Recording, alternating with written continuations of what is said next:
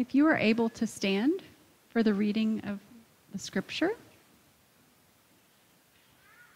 I'll be reading Luke 2 1 through 20. In those days, Caesar Augustus issued a decree that a census should be taken of the entire Roman world. This was the first census that took place while Quirinius was governor of Syria, and everyone went to their own town to register. So Joseph also went up from the town of Nazareth in Galilee to Judea, to Bethlehem, the town of David, because he belonged to the house and line of David. He went there to register with Mary, who was pledged to be married to him and was expecting a child. While they were there, the time came for the baby to be born, and she gave birth to him, a firstborn, a son. She wrapped him in cloths and placed him in a manger, because there was no guest room available for them. And there were shepherds living out in the fields nearby, keeping watch over their flocks at night. An angel of the Lord appeared to them, and the glory of the Lord shone around them, and they were terrified. But the angel said to them, Do not be afraid. I bring you good news that will cause great joy for all the people. Today, in the town of David, a Savior has been born to you. He is the Messiah, the Lord. This will be a sign to you. You will find a baby wrapped in cloths and lying in a manger. Suddenly, a great company of the heavenly host appeared with the angel, praising God and saying, Glory to God in the highest heaven, and on earth peace to those on whom his favor rests. When the angels had left them and gone into heaven, the shepherds said to one another, Let's go to Bethlehem and see this thing that has happened, which the Lord has told us about. So they hurried off and found Mary and Joseph and the baby who was lying in the manger. When they had seen him, they spread the word concerning what had been told them about this child, and all who heard it were amazed at what the shepherds said to them. But Mary treasured up all these things and pondered them in her heart. The shepherds returned, glorifying and praising God for all the things they had heard and seen, which were just as they had been told. The word of the Lord. You can be seated.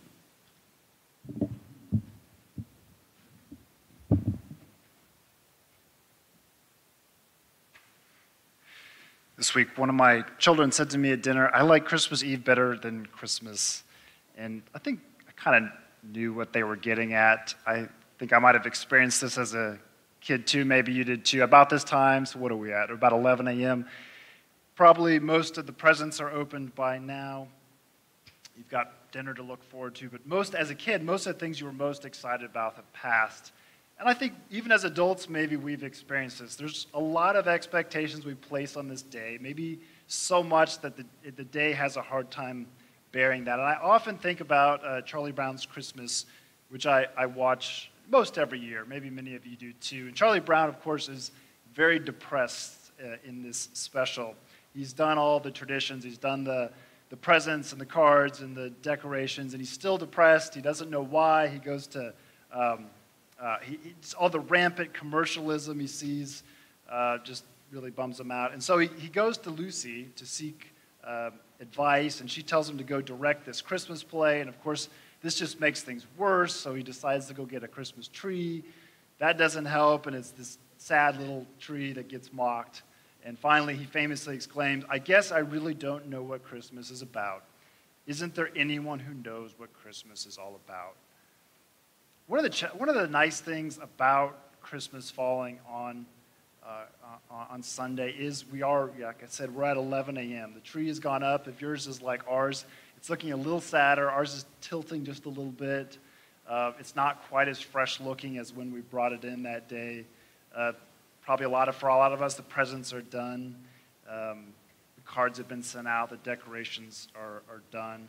Um, so we're kind of on that downslope in some ways of Christmas, even though, of course, that's not the way the church calendar works. We've got 12 days. We're, in most of our minds, we're kind of on the downslope. And we can ask the question is that it? And I think we're, I think we're really good placed to ask Charlie Brown's question, what is Christmas about? So I'm just going to offer a few brief uh, reflections this morning. Christmas is about the mystery of incarnation. At the center of Christmas is this little baby born to Mary, wrapped in cloths, and placed in a manger, which we profess as Christians is God become flesh. We call this, uh, in more technical language, the incarnation, which comes from Latin, which means literally embodied in flesh or taking on flesh. God entered the world and became flesh and blood like us. And from very early on, Jesus' followers, they were convinced that in this little baby, in this person of Jesus, God was present in a special way. It wasn't really clear to them how this all worked out. How was God present in this special way through Jesus? Sometimes we forget this took the church uh, hundreds of years to work out what we called incarnation. In 451 at the Council of Chalcedon, it was declared that this little baby boy was one person with two natures. Right? This is called hypostatic union. One person holding together two distinct natures at once fully human, fully divine, which makes sense, right? No. It doesn't make sense at all. I, am deeply grateful for the hard work that those Christians did those first few hundred years to try to help us understand what is happening on Christmas Day. But it doesn't change the fact, if we actually stop for a second and think about this, this idea of fully human and fully divine is completely self contradictory, it's illogical, it defies human comprehension, it's mysterious. I heard someone recently talk about the difference between puzzles and mysteries. Puzzles are pleasant because we can solve them. The other day, with one of my children, uh, I sat down. I hadn't done this in a long time. We got out a little jigsaw puzzle and we put it together, and it was so satisfying. I'm like, oh, this is why people do this, right? You find that piece and you plug it in, and you just get this very satisfying feeling. And of course, once you solve it, you may admire it for a couple minutes, but it's back in the box. Uh, you're done, you move on. The point of puzzles is to figure them out, to solve them. After the shepherds visit uh, Jesus, we read that Mary heard the news about who this child was and was amazed. She treasured up all these things and pondered them in her heart. No matter how great the presents you got or you're about to get received this year, I think most of us, we have enough Christmases under our belt to realize, right, those presents are either going to get used up or sold or worn out or tossed aside, or frankly, we're just going to be bored with them not the gift of incarnation. Christmas is about amazement and wonder and mystery. Christmas is about God become flesh, fully divine, fully human, in this child before us. How can this be? It's the mystery of our faith, and it's the mystery of God that draws us in on Christmas Day. And I hope that by pondering the mystery of the incarnation, we're moved to adoration. Because in our story, the shepherds arrive they see the manger, they see this sign that they were given that a Savior has been born to them, and they respond by glorifying and praising God for all the things they had seen and heard. Last summer, I had the chance to visit uh, uh, the Church of the Nativity, which is located in Bethlehem in the West Bank of Palestine. And um, the, the, there's a church built over uh, what's said to be the birthplace of Jesus. So you can. Um, you can go in this kind of cave like structure, this grotto of nativity, and it's this crypt, this underground space uh, that you can descend down under in the church, and you can, you can see the spot that Jesus was born. On the eastern side of this cave is the altar of nativity, which marks this exact spot where Jesus was born. It's marked by this 14 point silver star, which, uh, if you remember our genealogy from last week in Matthew's gospel, we've got three sets of 14 generations, and that's what that commemorates from Abraham to Jesus. And so you can descend into this crypt, and then you can uh, kneel before this little altar on your knees, and you can touch the stone. You can, in a sense, do a little bit what these shepherds are doing. You can arrive at the birthplace of Jesus, and you can be moved to this place of adoration. Is this a spot where Jesus was born? I, I don't know. We tend to be skeptical we as Anabaptists, Protestants, we're maybe not super comfortable with this form of adoration. Um, after we went to this, we went to the shepherd's field, uh, and it's uh, this place that marks not far from there where the shepherds heard the announcement about Jesus. And uh, of course, I was with a bunch of Mennonites, and we were in this dark, very unadorned cave. It was very simple, very stark. I think all the Mennonites were much more comfortable in that space. And there's something to that. But I was moved in this Church of the Nativity by, uh, by the adoration I saw, and, and even more so at the Church of the Holy Sepulchre, uh, the spot where we're more confident marks where Jesus was crucified and where he rose from the dead. And, and pilgrims from all over the world, Christian pilgrims from all these streams of faith, arrived at the Church of the Holy Sepulchre and arrived at the Church of the Nativity, and they adored, they were moved, they were actually lie down, prostrate, they would kneel in adoration. And I was moved by it. I was moved by this worship. One of the differences between Easter and Christmas is that uh, uh, in Jesus, in the Nativity, he's not doing anything, right? He's just a baby. He's just in this manger. He's not doing anything. At Easter, rightfully so, we focus on what God has done for us in Jesus Christ. But as Michael Mariscano points out, Christmas is a time to focus on who Jesus is. Okay, when we arrive on, Christmas Day and we imagine the Nativity, we could only stand amazed at the child before us, an amazement that should lead to adoration. Right? The carols we sing capture this. It's why so many of them, as Michael points out, come back to this note of simple adoration. Think about it. Come, let us adore him. Or they'll pose a question like, What child is this?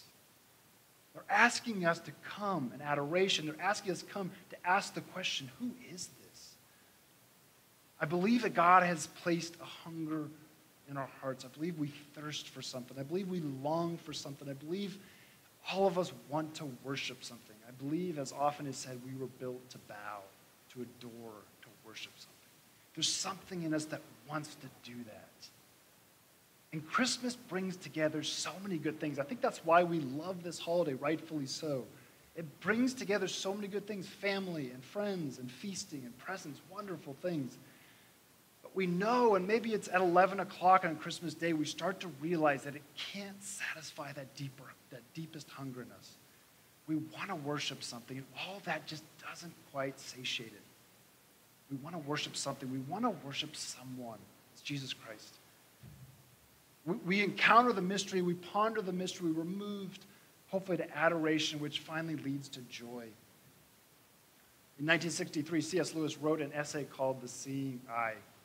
It was, uh, he wrote this essay in response to the Russians who had just sent the first man into space, and the Russians reported that they went up there, no God.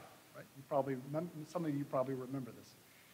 And Lewis argued that this was nonsense, that this is not how God would relate to us. You can't just go up into the sky and find God. And he writes this in that essay If there is a God who created the world and created us, I could no more meet him than Hamlet could meet Shakespeare.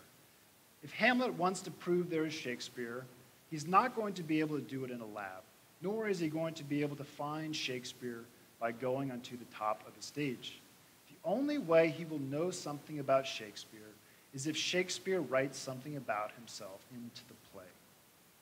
What Lewis meant is that you know, Hamlet, if Hamlet wants to know Shakespeare, he can't just travel somewhere to find Shakespeare. The only way that Hamlet is going to know Shakespeare is if Shakespeare, the author, writes himself into the play. That's what God did. God wrote God's self into the play, into this drama of creation when God took on human flesh. And by doing that, we know God. We know God is a God of love because God is invested in God's creation enough to write himself into the story. Yes, God is mystery. We need to hold on to the mystery of God. We've got to make sure we're not putting God in a small box. But thankfully, God is a God of revelation. God doesn't leave us guessing, what is this God like? God has shown us what he is like most fully in this baby, which grows up into be a man who gives us our best picture of what God is like. And what a beautiful picture. As we ponder who Jesus Christ is, what a beautiful picture that we get of who God is. A God who loves us enough to write himself into the story. This is the last and the best present of Christmas Day.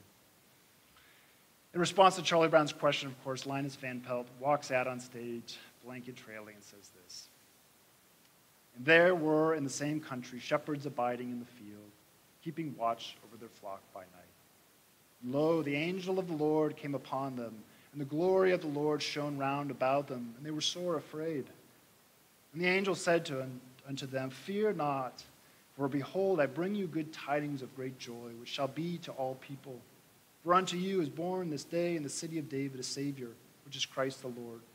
And this shall be a sign unto you ye shall find the babe wrapped in swaddling cloths, lying in a manger.